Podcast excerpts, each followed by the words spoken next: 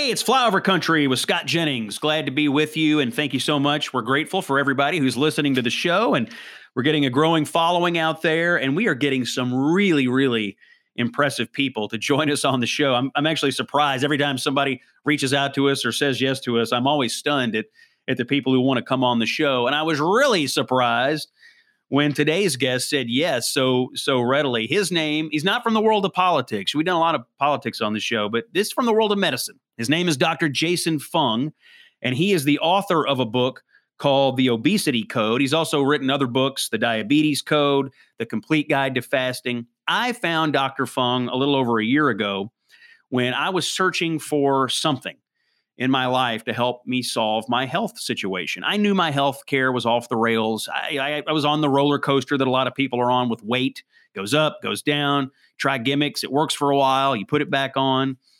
And I just, I just was looking for something to get me off the roller coaster that would work, that was sustainable, and that just, it wasn't a gimmick. And so I started reading about intermittent fasting. I'd heard about it started reading about it. I found this guy's book, Dr. Fung's book, The Obesity Code. And when you look into what he has done, how he arrived at his theories, you look at his practice. You know, he's a kidney doctor and he was treating all these people that had all these symptoms, but he was never, uh, in his mind, treating the root cause of a lot of their problems obesity. And so he starts to think about uh, how to get at the root cause. And it led him to this epiphany about the use of fasting to improve people's health. And we talk a lot about this today. Uh, if you were like me, and I mean, so many people are, and there's nothing to be ashamed of. I mean, I, I felt ashamed so many years. Like, am I not good enough? You know, am I not, you know, am I not smart enough? Do I not have enough willpower? Am I just, there's something wrong with me that I can't make something work? And what I have come to understand is no, there's nothing wrong with any of you.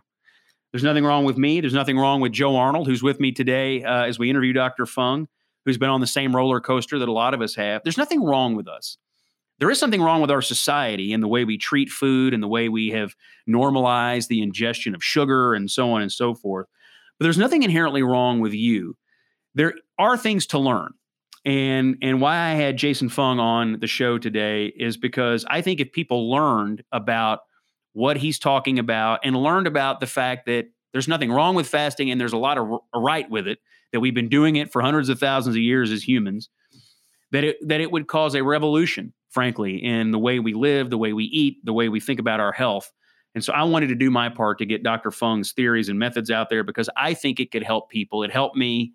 I think it could help us at a macro scale. We talked about public policy on the show this week and about uh, how uh, more governments should think about more comprehensively uh, tackling, you know, these issues. I mean, we have massive healthcare problems in our society because of what we're eating and how we're eating it and and and when we're eating and we're not and we're treating the symptoms you know we spend a ton of money on treating people's symptoms of being obese and having diabetes and so on and so forth but we're just not getting at the root causes and that's where Dr. Fung is and that's why I wanted to have him on he was a fascinating interview his books are great you can find him on the internet, www.drjasonfung.com, all spelled out.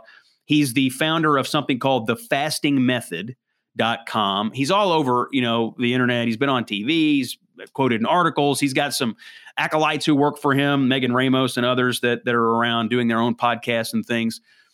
But this is the granddaddy. This is the guru. This is the guy. If you want to get into intermittent fasting and you want to learn about it, and you want to hear from somebody who I think approaches it with an open heart, who truly wants to make this world better, who wants to make your healthcare better, and who wants to give you the information to unlock better outcomes, this is your guy.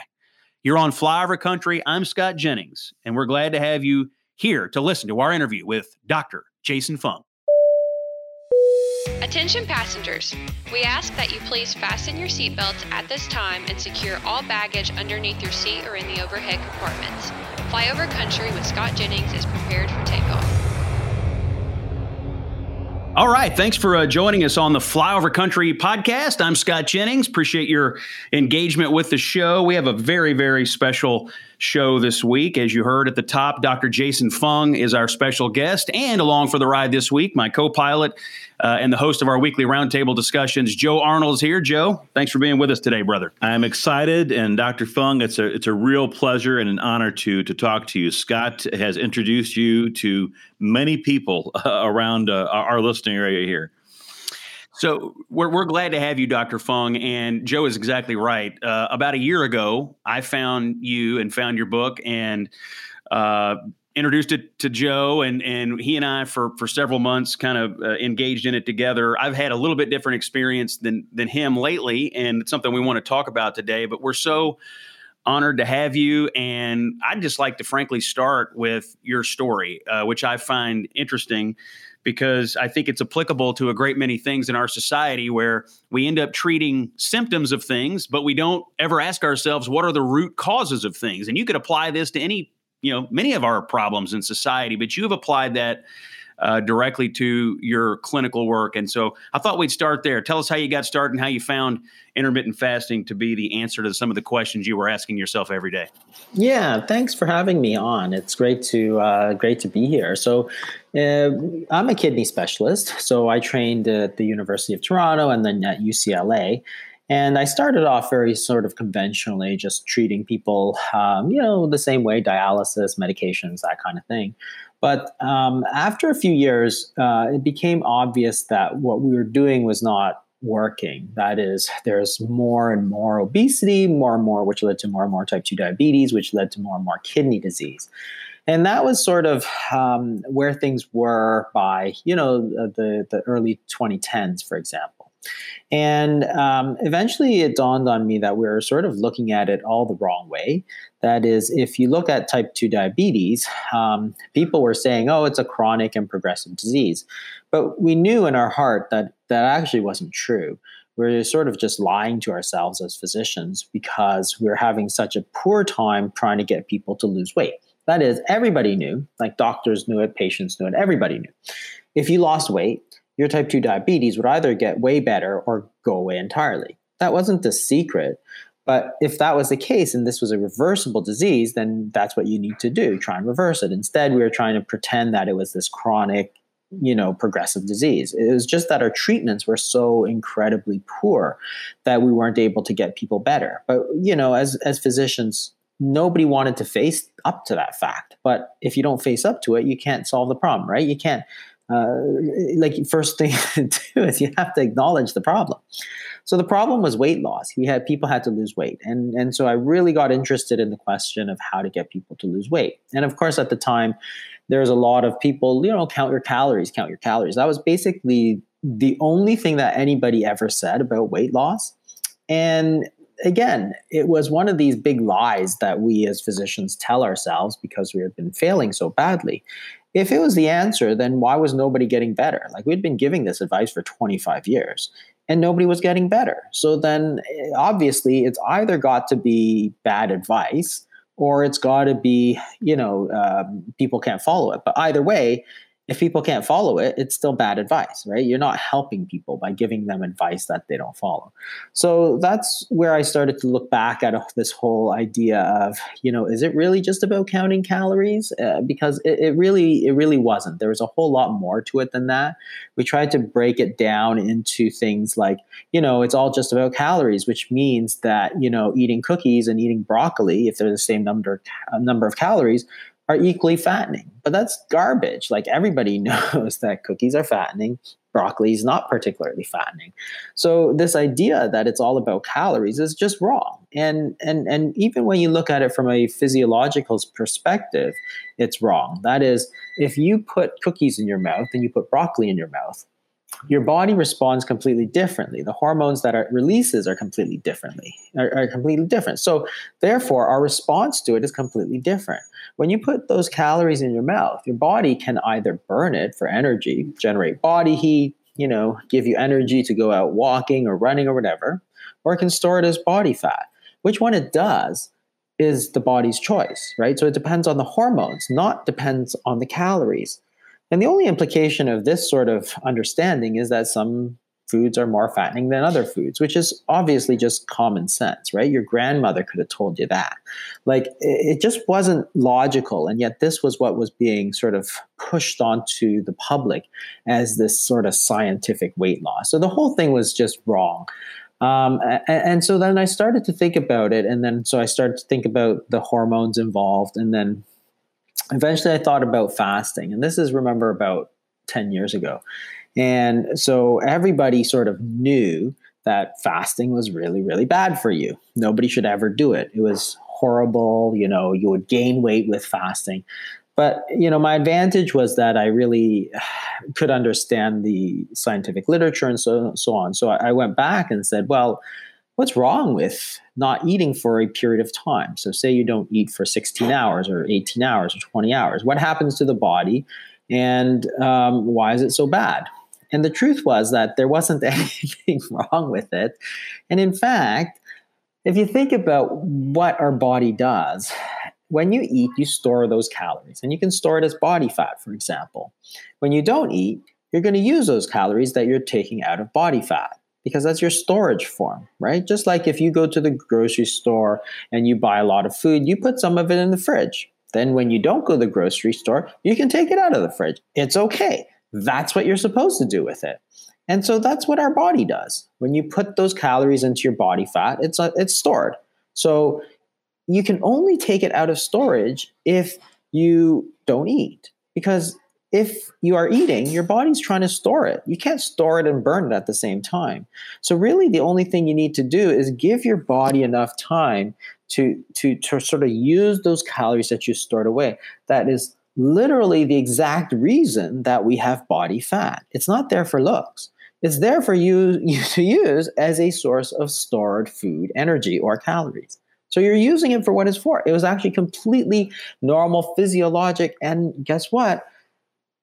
Humans have been doing this for thousands and thousands of years. Because if you look at fasting, there's been so many religions, for example, that have it as part of their, um, you know, normal practice. So therefore, it's not something like eh, that, that that we just made up. It's something that people have been doing for thousands of years. So here we have a complete a, a, a, a um, something that is completely free, completely accessible, very simple to understand, and people had been doing it for thousands of years, and therefore was known to be safe. I mean, obviously, if you're underweight, you can't do it. But if you're overweight, then it's completely safe thing to do because you're using the body fat for for for its precise purpose.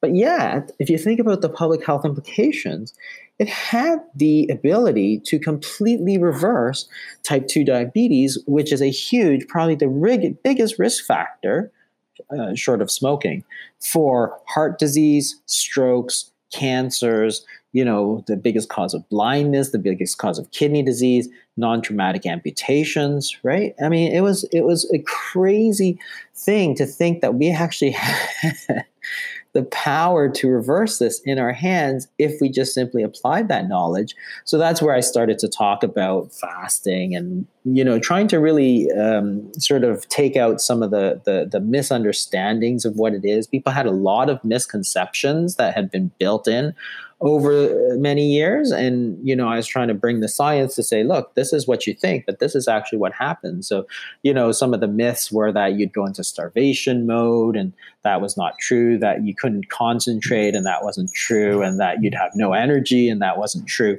So that was where i started to think about it.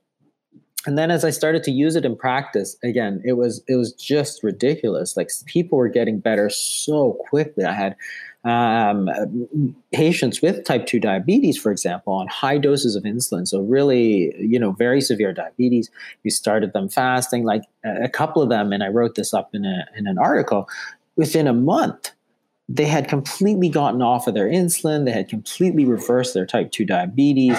And it's like these were people I had treated for the last 10 years with type 2 diabetes, and I didn't know enough to actually make them better. So that, you know, that's really where I was like, okay, we need to to make sure people say, understand that, hey, this is a very important option for you.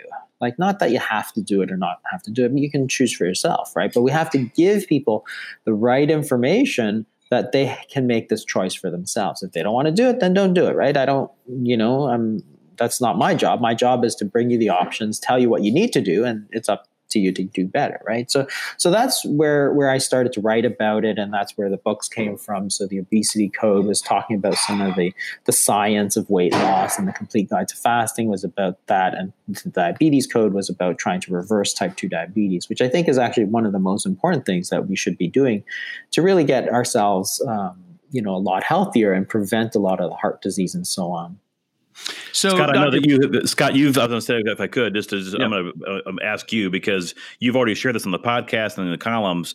I think it'd be helpful for the baseline here for folks to know your story. And yeah, sure. Well, about a year ago, I, you know, I, like like you explain in your book, Doctor Fung, I had been for years uh, a heavy guy back to when I was a kid, and uh, and I had gone through periods of trying to do things uh, that they say you should do that would work. And, and it mostly revolves around calories in, calories out. You know, I used to, I used to tell people all the time, I have to eat less and run further. And it just, you know, you'd lose some weight and then you'd gain some weight and then you'd lose some weight and then you'd gain some weight. And it really wasn't until I found your book that I actually achieved uh, some success that has, that has been uh, a sustainable success over a period of time and uh, and and I wrote about it because you know I look living out here and this this podcast is for flyover country. You know, our audience is kind of middle America, and if you look at the the mortality rates and the di- type two diabetes rates and just just what's killing people out here, it's it all revolves around obesity. And my dad has type two diabetes. You know, I mean, I grew up with people that suffer from this now and I, I, could feel myself heading down that same road and and really wanting to to find to find something that that worked better than than what I had uh, experienced uh, in my life. And so when I found you and when I found your work, it it it was uh, it was really a, a life changing experience. And I and I wanted to lose weight. I, I had my eye on the long term health outcomes. What I was surprised about after this whole thing uh, was how many people still, even after my success, would walk up to me and say things like, "Oh, this is completely wrong. This is totally unhealthy. You need to stop right now. You you look terrible." You know, and these are people who who I'm sure have been on the same roller coaster I've been on. And so you you get you get like you, you run into these saboteurs. I mean, there are saboteurs everywhere. Our society is a saboteur. People in your life, people you know, people you barely know.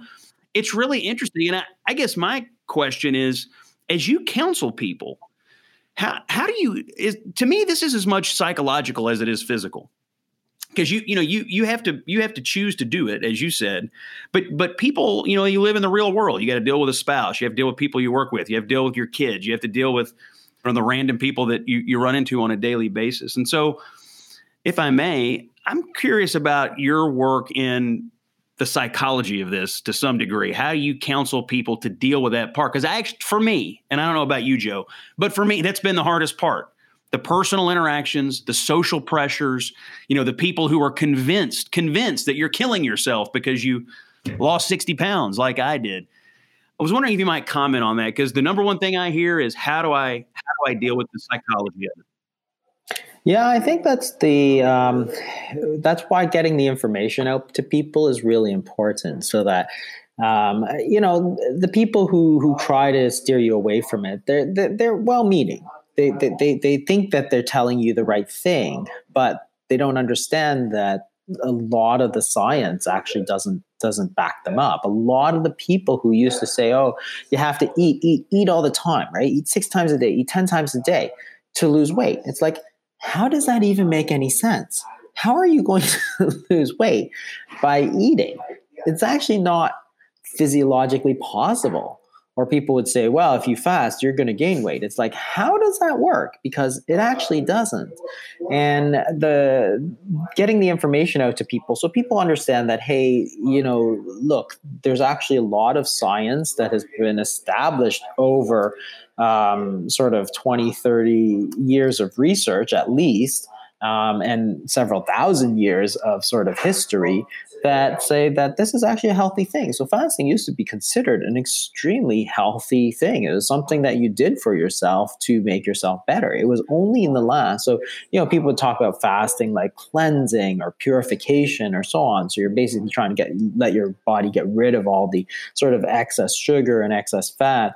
And it was understood that this is something that you do not because it's super fun, right? Nobody really enjoys it that much, but it's something to do to stay healthy. And people understood that up until about sort of 20, 30 years ago when there, there was this whole movement to say, oh, well, you know, you have to eat all the time. So one is getting the information out there. And then the other thing you touch upon is what's very, um, you know, important, which is that it's not simply about knowing how to do it. It's actually setting yourself up for success. And uh, there's a few things that is uh, important. One of them is sort of the environment in which you live in, because there are certain environments that are going to make it easy for you, and certain ones that are going to make it hard for you. So I give the example sometimes. So say you're in a, uh, you know, you work in the office and you're in a meeting and so on. You know, 50 years ago in the 70s, a meeting was just a meeting. You sat there and you listened, and that was it right? Now somebody always orders a big plate of cookies or something like that. So now, for example, if you're bored and you have nothing to do, you weren't hungry, you were never going to eat cookies, but hey, it's sitting there in front of you. You know it's not good for you. you know you shouldn't be eating them, but you do anyway. But Why? every every single person listening to this, and Joe and I both work in corporate settings, and every single person listening to this knows what you're saying is 100% accurate. You do not in, in these corporate I, I, feel seen. Yeah, I mean there, there is a plate of something bad on every table. It's it's amazing. I yeah. mean, it, it, at any time of the day. I mean, ten thirty in oh. the morning, four in the afternoon. It, it, it is you were bombarded with it. It's totally true. Uh, well, if you go even at physicians conferences, okay, so you'll go, you'll get your breakfast in the morning, and then at ten thirty they'll roll out the granola bars and stuff. At twelve you have a full thing full lunch and then at 2.30 there's muffins and cookies right? And then you and then there's dinner afterwards if, if you go to it. And it's like okay well again it's the environment that is going to lead you down the wrong path. Because if somebody didn't roll out a whole thing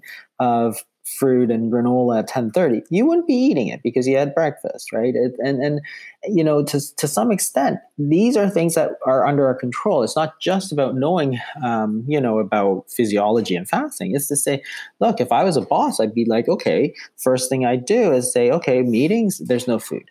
This is a meeting. It's work.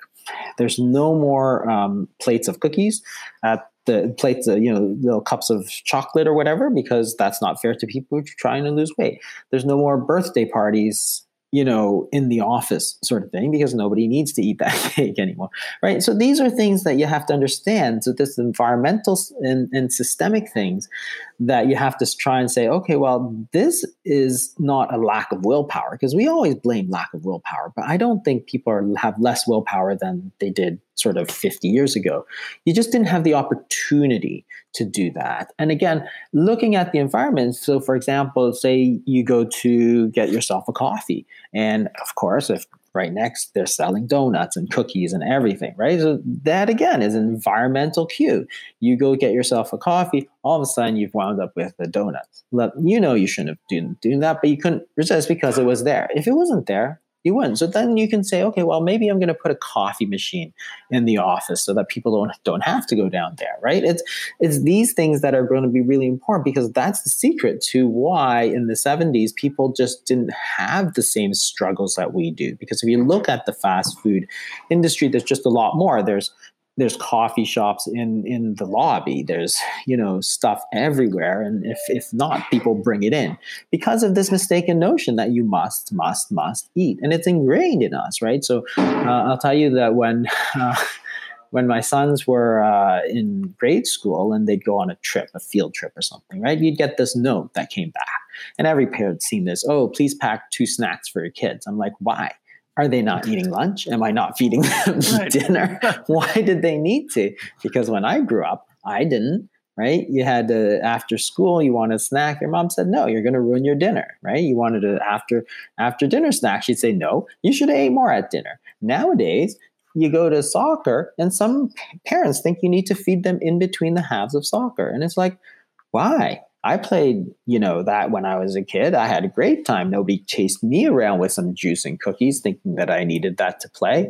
Everybody was playing, no problem. Just let them play. Don't force you know your kids to have some snacks right? And and, and it's, it's, sort of this crazy situation. And that's what i mean. It's important to really look at these environmental factors because they're they're a lot more per, pervasive than we really understand. And and it's something that we can make a conscious decision about and all of a sudden hey you know like no more cookies in the meetings. It's like hey that's a great way for everybody just to you know stay away from all that uh, all that sugar and temptation funny you should say that because I was thinking two two things. One, this is Joe, by the way, for the podcast listeners.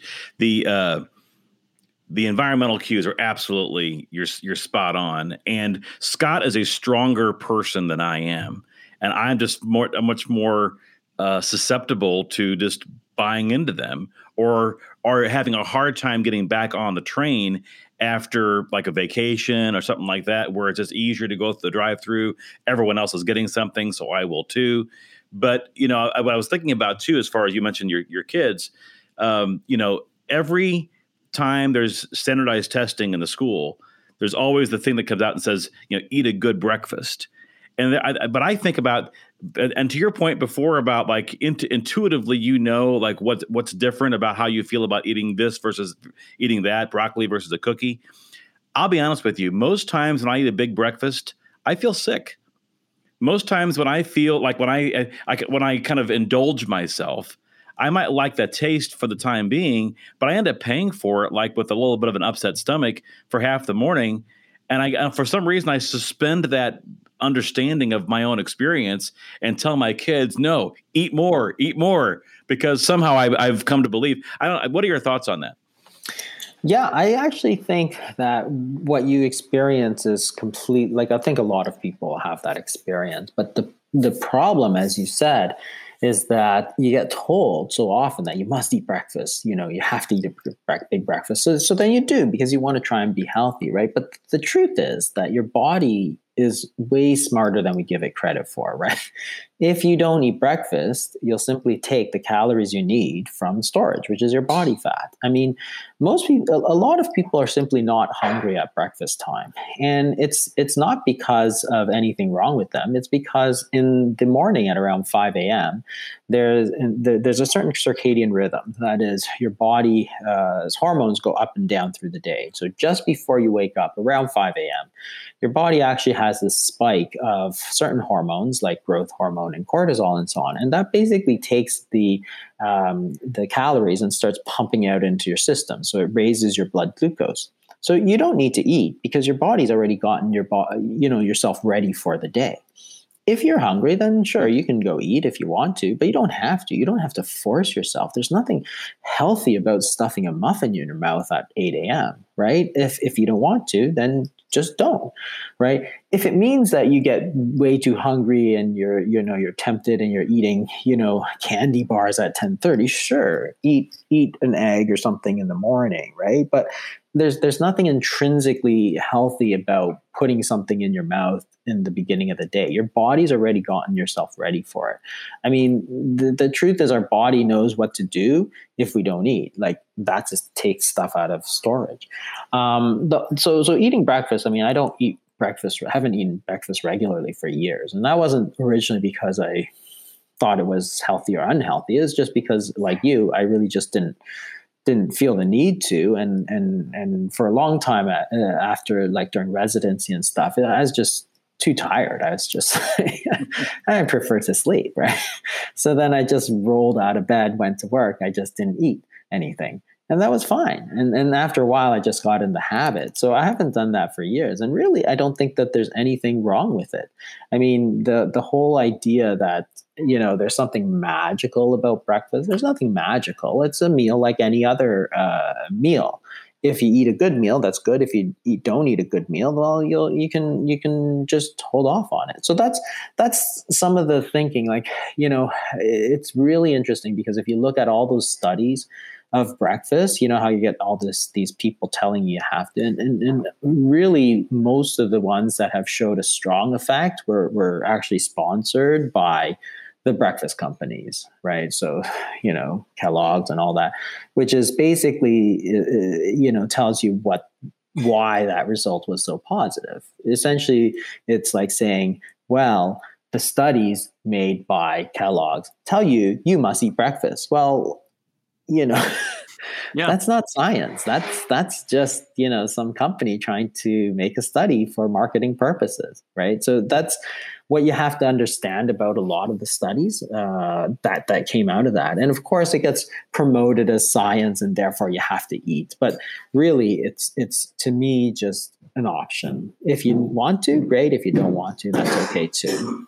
As you were developing your theories on this, which is really not you know not not the not the too distant past here. Um, sounds like you've been at it for a little over ten years now but you obviously are interacting with other doctors you're interacting with other people in the medical community you're interacting with patients how how much resistance to these ideas did you experience from people you know that you know also went to medical school and also have you know are, they're also doctors i mean you mentioned the, the conference example with the food out everywhere but my assumption is that you that you at least early on were running into people who were just adamant uh, and trying to and trying to get you to stop. And I think the reason I'm asking is is because you know for the average person who's going to try to do this, they're going to run into people who are just adamant and and really like take it upon themselves to try to make you stop.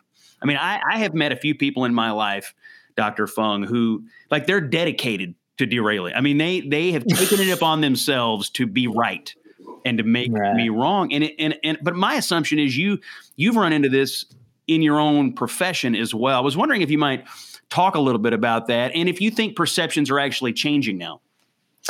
Yeah, I think I think you're right. So when I started, there's a massive, massive amount of resistance. People really thought it was the most insane thing they'd ever heard about. But you know, the advantage is that as a physician, I, you know, I can talk to them and I can explain it to them. And I was, you know, doing talks and, you know, with the books and trying to get the message out there. And as soon as I started to listen to it, in fact, most of the doctors immediately saw the logic of what I was talking about because they understood it too. And as soon as I pointed out, like, you know, where's these studies that say you, you shouldn't fast? Like, show them to me. Or, you know, I'd say, well, what do you think happens? Why do you think we carry around a big amount of body fat? Like, just, you know, to look good, like a peacock's feathers. It's it's not that. So they understood immediately the logic. And the other thing they understood, of course, was that um, I got this response quite a lot was, Oh, I used to do that all the time during residency. Because you understand, during residency, uh, we're busy, right? So you you get slammed in the emergency room.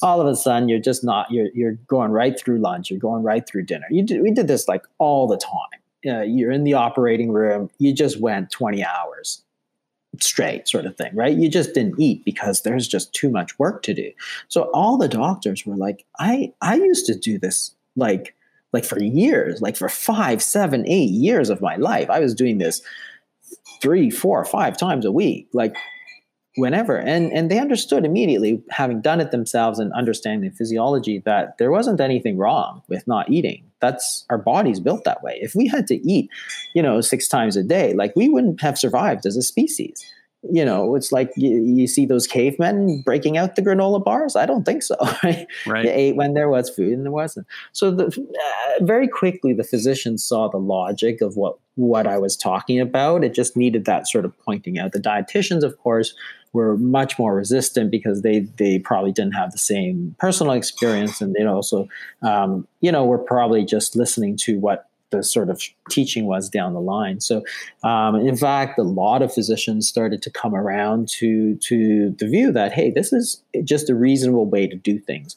Um, so and then the studies started to come in, and then you know a lot of people started using it in their practice and seeing a lot of this same success I was doing. So so now, of course, there's a lot less resistance to it. There still is some, probably from you know people who haven't sort of recognized that you know a lot of these dietary paradigms are changing just like with fat right so for for for years through the 80s and 90s we're all taught that all fat is bad, right? So it took another 10 years before we talked about healthy fats. It took a long time. And then now, of course, we understand that, hey, avocados, olive oil, fatty fish, like they're actually quite good for you.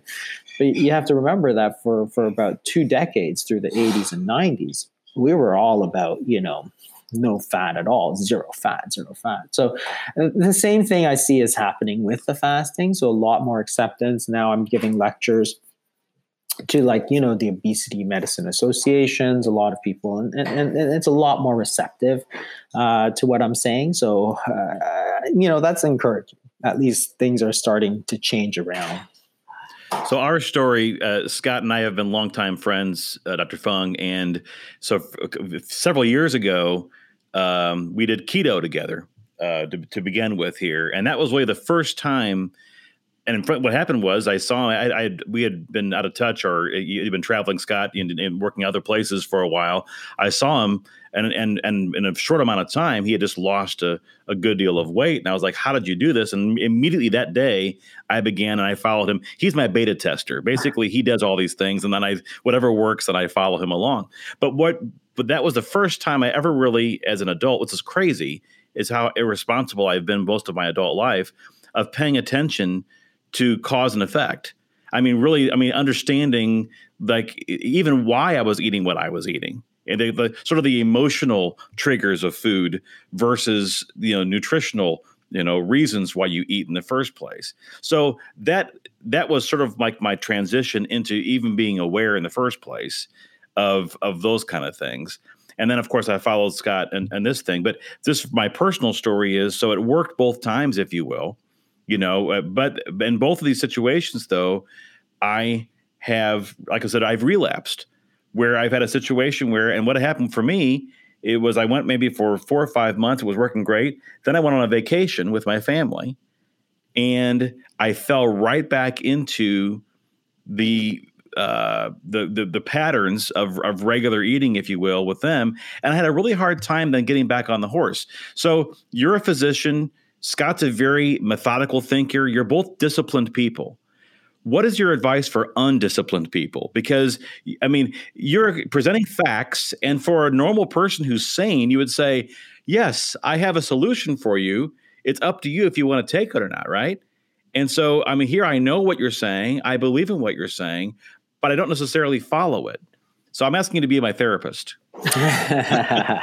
no, what you're saying is totally true, and we actually have I have a um, company, the fasting method, that actually works with people on this. And we actually talk about this all the time. So we, we say that there, there's actually three things in terms of um, weight loss. And most people think it's just about the knowledge, right? You know the right diet, and therefore you will be able to lose weight. No, no, no, no. That's actually probably the smallest part of it. So there's the knowledge, but the second thing is the environment and the triggers that we talk about. So, trying to avoid environments that are going to make you unsuccessful, systems that are going to make you unsuccessful. Like if you systematize and say, I'm going to eat three meals and three snacks, well, your, your system's going to make you fail, right? But then the third thing is the emotions, because the emotions are actually hugely important because you have to realize that we eat for a number of reasons. And probably nutrition and hunger are probably on the lower side of why we eat. You know what's very high up is is the sort of reward factor of food. You eat food because it's delicious or you eat food because you're with people or you eat food because of that. So there's a huge amount of emotional um, uh, you know there's a huge emotional factor to eating. So one of the things that is really important also is to have sort of a supportive community. And this is part of the emotional side of things. So, you know, you, you say to yourself, okay, well, people have been fasting. So if you look at any religion, you say Ramadan, you know, they have a fasting month. Catholics fast like uh, during Good Friday, uh, Jewish people fast during Yom Kippur. Like, what's the secret? How does everybody do that year after year? Well, you have a supportive community. If you are fasting, on, say, Good Friday, and everybody else's too. It's not fun, but it's not that hard because nobody else is doing it around you, right? And we call that in school as peer pressure because it's something you've got this pressure to conform. As adults, of course, you have more, um, you know, um, autonomy. So it's actually a form of peer support. You find those people that are going to allow you to succeed, and that's where it's important to have your family on board and stuff, and and and and people who will keep you accountable. So if you have somebody that you do it with, if your family knows that, hey, you know, we had a great vacation, we went on a cruise, ate way too much, you know, ate stuff that we know is not good for us, but we're going to make up for it. We're going to do a week of sort of, you know, 24 hour fasting a couple times and do this. Well, put it on the schedule. Tell tell your, your your your friends or your family this is what I'm doing, right? And then if they see you cheating, they're gonna be like, hey, you know, what are you doing, right? It's like, and and so that's a way to keep yourself accountable for uh, for things. So having that group is really, really important. It's a, it's a, it's a form of support. If you do anything by yourself, it's it's it's ten times as hard. No, it's, Exercise. It's murder. It's know. murder to be alone. I mean, I think if I mean we've learned that in the last two two years in this world. You know, how many people? I mean, how many people have been alone and the and the outcomes of being alone? And so this is like anything else, right? I and and having a group. That's why I think what you know you mentioned your company, the the fasting method, which I've you know I've I've gotten into and to watch the videos and and I listen to Megan's you know podcast. I mean I you know I I, I sort of uh you you guys have become my I mean you all are literally in the car with me all the time. Your voice and her voice like they're they're constantly around because I'm I, because you all are my support system and but I think that's a key issue because if you don't find yeah. somebody or some group no matter what you're trying to do it makes it makes it murder to, to, to, complete it and to be successful and to feel good about you know and, and to reinforce that yes i am doing the right thing here.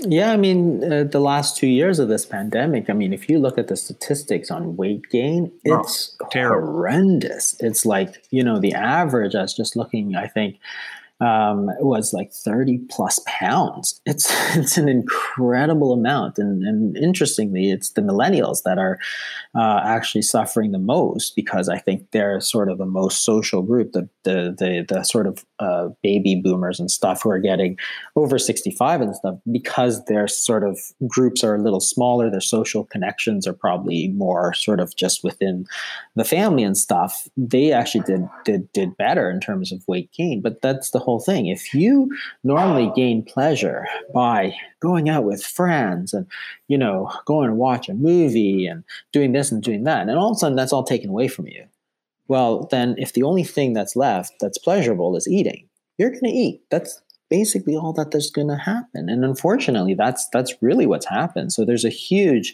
huge social component to to an emotional component to weight gain that we have to understand and acknowledge in order to be successful. I mean fasting is one part of it but on the other hand it is this connections and other stuff that we really need to do so you know that's where that's where you really can joe i mean look at your sort of situation and say how can i leverage this to my advantage, right? And sometimes talking to a friend, you know, can help you, and you know, getting a coach can help you, and this kind of thing, right? And say, well, can you do this? Like, can you say, okay, I'm going to put this on the schedule? So, for example, I I do podcasts, for example, and a lot of times I'll stick them at noontime. Why? Because one, I get extra time.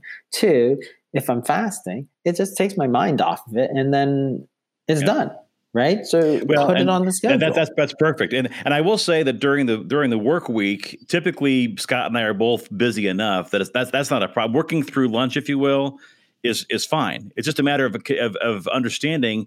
I don't have to make up for it later because there's the emotional exactly. thing about the reward again to say, well, I missed lunch, so I'm going to go ahead and, and eat this other thing now. Um, the other thing, frankly, is that food is, and I think you're exactly right about being emotion, because it's also it's it's a boredom trigger for me. It's yeah. it's a situation. If I'm watching television, if I'm watching a sporting event, there's there's this common thing about you know wanting to wonder what's I, I literally almost have like this I don't know what you call it yeah. with the with the physical response is like my hand it's a reaches out response, yeah, exactly to to eat something. So it's a matter of reconditioning. Now Scott is a fantastic friend and someone who has been an ally. It's a matter of me listening and and and uh, and encouraging him. I've, I've, and Scott, you've heard me say to you, please keep me honest. Yeah, you know, we, and we, don't, and, don't and be we, don't be shy about doing that. Well, I think our checking in on each other has been has been vital for me because it it also when I'm trying to hold you accountable, I'm I'm, I'm also trying to hold myself accountable because I also have triggers. I mean, at night, stress and anxiety. I mean, I think in the modern world, you have you know the average person is especially the average parent you know, stress and anxiety, stress and anxiety. And for me, those are the those are the nighttime triggers. And so often when I'm feeling those, you know, I I want to talk to somebody about it uh, and not and not give into it. But I, you know, it, it doesn't always work. I mean, the truth is, you're going to have moments where you where you fail because of uh, because of what's going on in your life. Our guest on the Flyover Country podcast this week is Dr. Jason Fung, who is a noted author, the international guru of the intermittent fasting uh, uh, um, phenomenon that's sweeping, I would say, the world right now. I mean, you're, you're getting a lot of uh, publicity about about fasting, even as there are people who uh, try to derail us all. there, there people are recognizing that this works.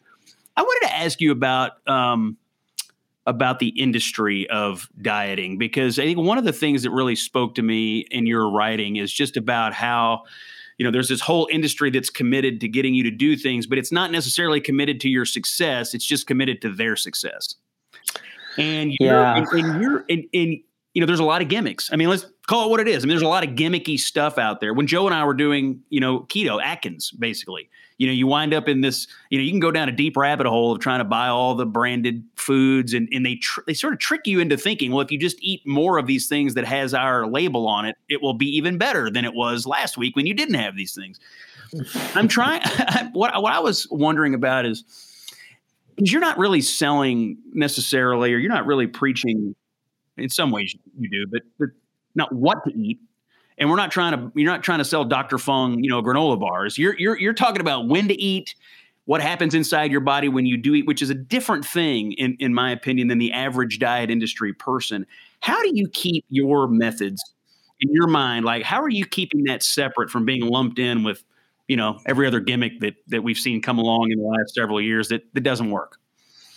Yeah, and and I think that's a great point. I mean, every this happens to all diet trends. I think is that it gets going, like keto, for example. And if you look at the keto movement, it was originally one of the sort of important things was to eat real food. Um, so they're talking about eating, you know, fats, natural fats, and you know, meats and so on. Um, uh, then, it, of course, you get all the people who who just see the high fat part of things and then want to make a keto bar or keto shake or whatever right? Which is completely opposite of what it was. And, and the the funniest one i think was the paleo movement. If you remember paleo eat like your caveman ancestors which is all natural foods right? And, and i think that's a perfect it's, it's a great diet then you got the paleo bars, and you know it's like cavemen didn't, didn't have bars. They didn't have seven paleo milkshake. right?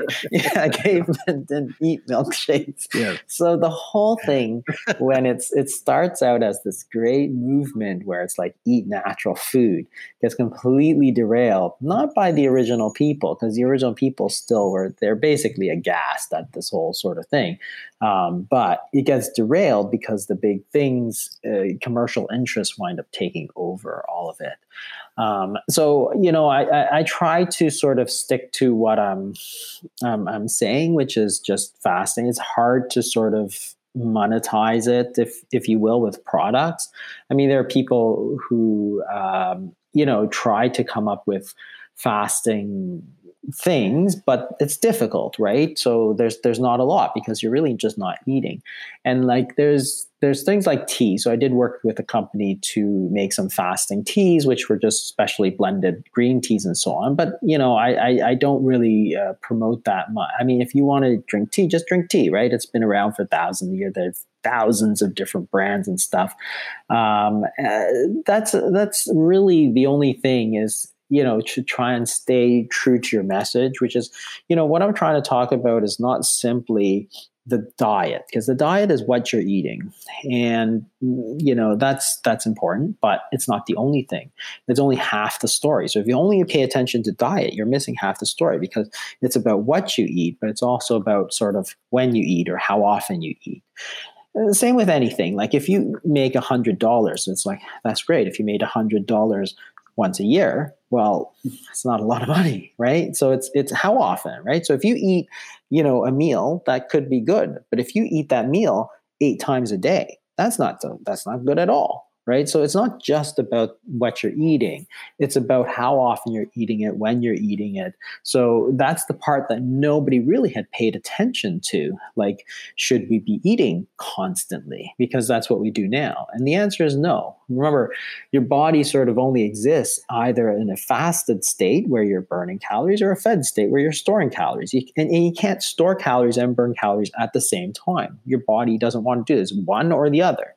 So give your time, body more time. And I think to some extent, it's been really hard for people to really um, make it too commercial just because of the nature of fasting. It, it doesn't lend itself to a lot of sort of products, you know, that, that, that that that you can sell. So that's why you don't see a lot of it. There has been there is one though it's called the fasting mimicking diet, which is actually um, is actually an interesting product just because they they do a lot of science. So they actually do a lot of studies showing that it, it's actually improvement. And and I think it's essentially just a very sort of low calorie sort of thing. But it, they they you know to their credit they actually are doing the studies to of to show that some of that can be very beneficial.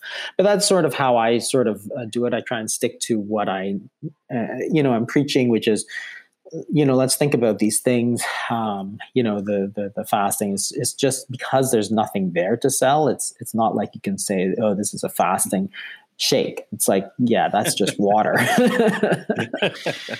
so I have a question about this um, fasting industry, uh, and I'm going to call it an industry because you know, as Joe knows, whenever I start to to, to follow something. I really dig deep, and so after fo- after learning about you, I then naturally started looking for everything else. And so you run across all these other personalities Dave Asprey, Gin Stephens. Uh, you know, there's people with podcasts, there's people with websites. I mean, there's a ton of people out there who are preaching some form of intermittent fasting, and some of it looks a lot like what you're talking about, and some of it's different. And, you know, and, and I'm, I'm curious about but but I think I think everybody sort of recognizes you're the granddaddy uh, of this, though. I'm sort of I've, I've been personal because I consume all this information. Even, you know, I've even found these carnivore people. Like there are people out there who are telling you fast and only eat meat, like literally don't eat anything but meat. I'm I'm interested in how you interact with this community because you're you're the you sort of sit atop this regime, I think, of, of information, and now all these other people are are coming along. How do you, how do you interact with them, and and what is your commentary about the growth of people who are talking about your your theories, but maybe putting their own spin on it? I think it's it's fine. I mean, I know a lot of these people, and really, there's no one right or wrong way to do it. I mean, if you're getting good results, then it's right for you, and whether it works for somebody else, it doesn't matter. If it works for you, it's it's it's totally fine. So there's there's sort of infinite variations of fasting. So so if if you do a classic water fast, water only fast, that's the classic way to do it. But you can actually get great benefits from adding in certain things. So if you add in, say, coffees and teas, that's not a classic fast, but it makes it easier. So if it makes it easier, you're more likely to do it. There are people who do it like there's the five to two, which is Dr. Michael Mosley, uh, where you do two days of sort of 500 calories, and that works for some people. And other people who use bone broth, and so all these variations can still work extremely well. Um, so there's no one right or wrong way of doing it. So if uh, Dave Asprey wants to put a spin on it, hey, I- I'm sure it'll work for a lot of people if it doesn't then you can always tighten it up. You can say okay well you know this this this coffee with a lot of butter in it this is probably slowing down my success. Let me get rid of that and i'll i'll, I'll just go to sort of green tea sort of thing. So there's different ways but but some people will say well well that was the secret to success right? So i i, I don't like you know, I, I, think they, they all have sort of value to add to this uh, sort of discussion, as long as you understand the sort of principles of the whole thing, which is that essentially what you're trying to do is get your body to use up those those its its own calories, right? So all of those, I think, I think they're all they're all valuable. They bring they bring a different perspective um, you know, I try and talk about the principles so that you sort of understand sort of this is what's happening in the body, and therefore then you can see that hey, this this might work and this might work and this might work. Carnivore is just a different spin on keto, for example. It's it's, it's you know to me it's. Uh, interestingly enough, on the carnivore side, I've had a few patients do it, and I always thought, well, this is not going to go too well. But surprisingly, they actually did very well. So it's like, you know, to me, I was like, hey, I'm not here to judge you. If you're doing great, then why would I want you to change? Right. They you know, they did very well on it. Now they couldn't sustain it. So then I said, that's fine. Then go back to something that's more sustainable to you. But you know, all of these I think have their place, and that's why I, I'm I'm sort of okay with with all of these things, and I think a lot of them have sort of taken it and you know and taken you know taken it in a little bit different directions, but you know as long as you understand the sort of underlying principle, which is don't eat all the time, then then it's okay. For me, Scott, what you did for me, and first first it was through keto, and now it's through intermittent fasting, is just being aware in the first place that I and I did, never gave it any thought to basically sugar and understanding carbohydrates, understanding sugar, and and the fact that I was 50 years old, Dr. Fung, and up to that point had never really quite for lack of better words digested if you will you know that information or or maybe i was just uh, uh, intentionally ignoring it but in other words just being aware like oh that's why my body craves that and just just that awareness going in now the fact that i am more of a conscious eater now in the first place is like my first victory. That's scott's biggest victory for me is the fact that he's made me aware rather than just unconsciously putting things into my body yeah, and, and I think that that's one of the things I always thought was very strange was that people with type 2 diabetes, for example. So if you understand about carbohydrates, carbohydrates are sugars. That's that's what they are. Proteins are different, they're amino acids, and fats are fats, right? So if you have a disease where your sugars are too high, then why would you want to eat lots of carbohydrates? Because you know and I know and everybody knows that's going to spike your sugar. Like you eat a slice of bread, low fat bread, your sugar's going to spike up. Well, if your sugars are high, why would you eat that slice of bread?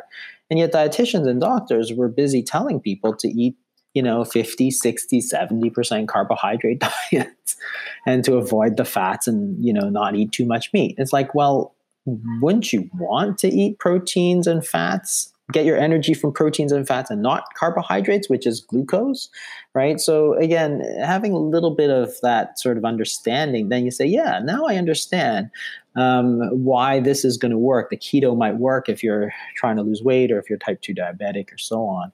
Um, but yeah, so understanding that is certainly important. And I think that's where all of these people bringing their sort of different perspectives is sort of valuable to have that discussion.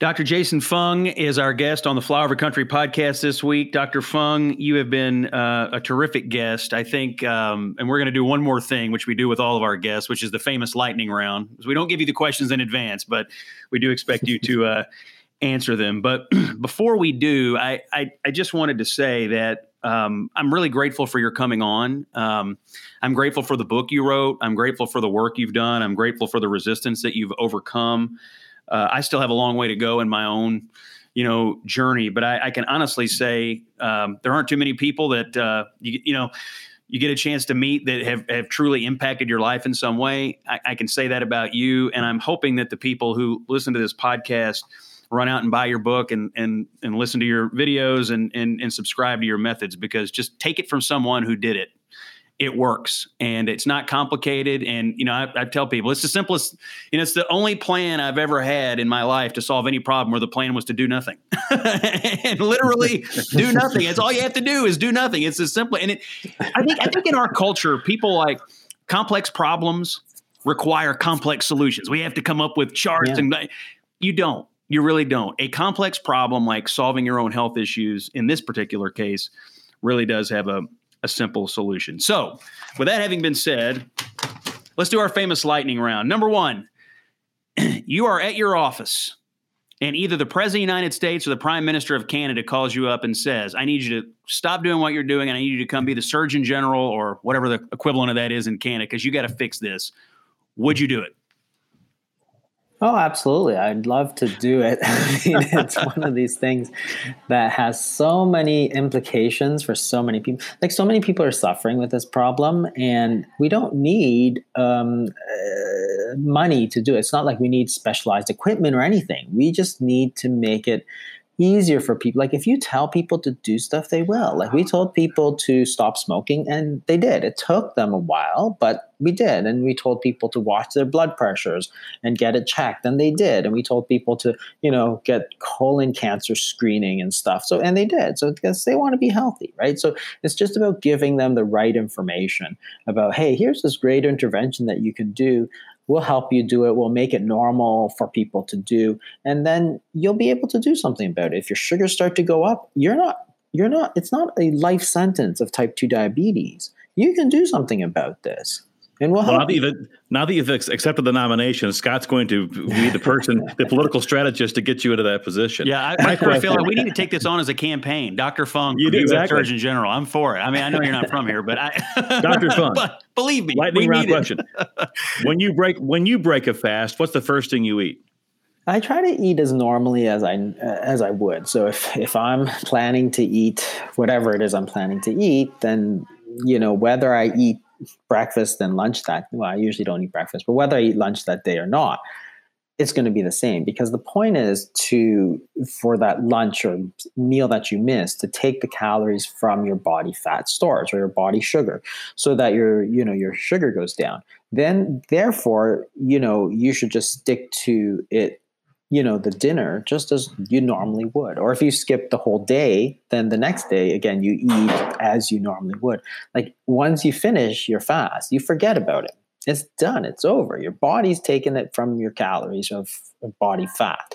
The next meal is exactly as it would have been had you eaten or not eaten. And that's the way i sort of look at it. And that's the way sort of you know you know getting back to emotional side this visualization. Like what i'm trying to get people to visualize is that, hey, you didn't deprive yourself or anything. What you did was you let your body eat that meal from your body fat. So the next meal is the exact same, whether you've eaten or not. And that's the sort of visualization that is sort of useful sometimes for people. All right, next question. What is your if if somebody if you ran into somebody on the sidewalk today and they said, "I know who you are, just tell me just give me 10 seconds. What do you recommend my schedule be tomorrow? Is it 16.8? Is it 18.6? Is it 24? Like if you had 30 seconds with somebody on the sidewalk, what what would be the, the go-to advice on what do you do tomorrow? I usually tell people to start with uh, cutting snacks. So, you know, trying to go breakfast, lunch, dinner, and then, you know, nothing after dinner till breakfast the next day, which is, you know, somewhere between 12 and 14 hours to start with. And then the next day, just to push that up to 16 hours. Uh, you know, in the past, you know, people got into trouble. And so there's all these studies in the 60s that they did. They got into trouble because when they did fasting studies, they really meant fasting. They were going 30, 60, 90 days at a time. And that's that's a lot to go from nothing to 60 days sort of thing. So now we don't do that, of course. So you want to take it gradually, especially with me. I'm old, working mostly with older people who have other health conditions. So you want to take it gradually. So 16 hours is a great way to start until you're comfortable with that. And then you can push it up if, if necessary and if and you feel comfortable with it. Lightning round question. Who is the most famous person on your cell phone? um, I don't know who the most famous person is. Actually, um, that's a good question. Well, I was. I'll I one of the more more. Fa- I was going to spin it and ask who's the most famous person that has called you and said, "Okay, I saw you on TV. I'm such and such. You need to tell me what to do here because I'm struggling." Uh, again, I'm I'm not sure. I've interacted with uh, Nassim Taleb, who's a, writer. Yeah. He, he's in a different field from me. Obviously, I've spoken to a lot of people in the sort of medical field and dieting field and so on. But he he writes about, you know, financial probability and all this sort of thing. Well, Someone, a guy who I like I think he's one of the smartest guys. Um, and and and you know I interacted with him a few times because he was also into sort of uh, thought fasting was a really interesting thing, and that was that was to me very cool because I always thought that that uh, you know our, our sort of our world sort of intersected in a way that was completely unexpected considering how different our, what we write about is. All right. Um, last question for me, and then I'll, I'll give you one final one. Uh, Dr. Fung, one food that you wish was healthy, but you know isn't, but you wish it was so that you could eat it without reservation. oh, there's so many foods foods like that, but luckily the one food that I love and probably most people love, um, you know, avocados. Like, and luckily it is healthy, right? It's just for you, like yeah could eat that all day. I mean, it's like they're they're great. Like they're full of healthy fats. There's lots of fiber. And the other thing that I I do tend to eat a lot of, which again, lucky, and most people think it's one of these things, but it's um, like bacon, like or pork belly. I I just love that. And and luckily, again, it's it's not that bad. And you know, not many carbs. Lots of uh, you know, sort of fat and protein, and it's just great. I mean, but honestly, who doesn't love like bacon and avocado. see, Luckily, I can eat it. Yeah, I think I think you're you're you may be failing to to see the political implications of what you just said. Because if I were a politician and I were promising to appoint a top public health official who was going to order us all to eat bacon, then you don't need. I mean, the, the amount of votes that are available to this person. I mean, there's no limit. There's no limit to, to what a, a, a, politician could do if they would only follow your uh, follow your political advice on eating bacon. Joe, last one. Uh, well, I think Dr. Fung is probably the most, maybe the first Canadian to be on the podcast, Scott. So, so when we plan our next vacation, what's the first place we should come to in Canada? Uh, there's a lot of nice places. I mean, I'm from Toronto, so obviously I'm biased, but I think you know Toronto is a great city. But also, we have great cities uh, on the west coast. There's Vancouver, which is beautiful, and on the you east coast, you know, no, if I had to pick one. Um, uh, you know, obviously, I'm so used to Toronto, but the uh, the east coast of, of Canada, Nova Scotia, and so on, just beautiful. Like in the summertime, it gets a little cold there in the wintertime, but like the, the the ocean, they have great scenery, great people, great food. You know, so Nova Scotia, that area is just great. Okay, we'll meet you there. We'll do some private counseling. We'll see what your rates are there. Thanks for uh, thanks thanks for letting me lean in here and, and getting some advice. I appreciate it. Dr. Jason Fung, you've been a great guest on the Flyover Country podcast, and um, uh, we sincerely appreciate your time today. We know you're busy. We know you're in high demand, and uh, I will just say again, I think everything you've said and everything you've written, if people really took it seriously, they would see the same kind of life changes that uh, that I've seen, and and uh, we couldn't recommend it more. Thanks for being with us uh, today. Thank you so much. Thanks for having me. Really couldn't be happier with our uh, interview with Dr. Fung today. And I just wanted to, here at the close of the show, come back and say, all you really have to do is listen to this person and read what they have to say. Go to Amazon. He's, you know, he's an author. He's written the obesity code, the complete guide to fasting, the diabetes code, the cancer code, the PCOS plan. The way he approaches his writing is extremely accessible. So if you're like me and before you sort of do big things, you want to research it deeply and you want to know, well, why am I doing this? What are the methods behind this?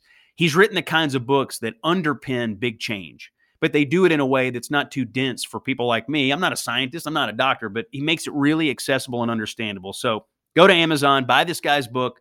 Uh, listen to him on a few podcasts. You know, we had a great conversation today. Look at some of his videos and just understand what I have come to believe about Dr. Fung is is that he approaches all of this with uh, an open heart, in that he wants people to just know what he knows so they can improve their own health outcome. We even talked about you know how you know his methods are different than the people who are out there trying to monetize you know diet gimmicks, which is you know what people do.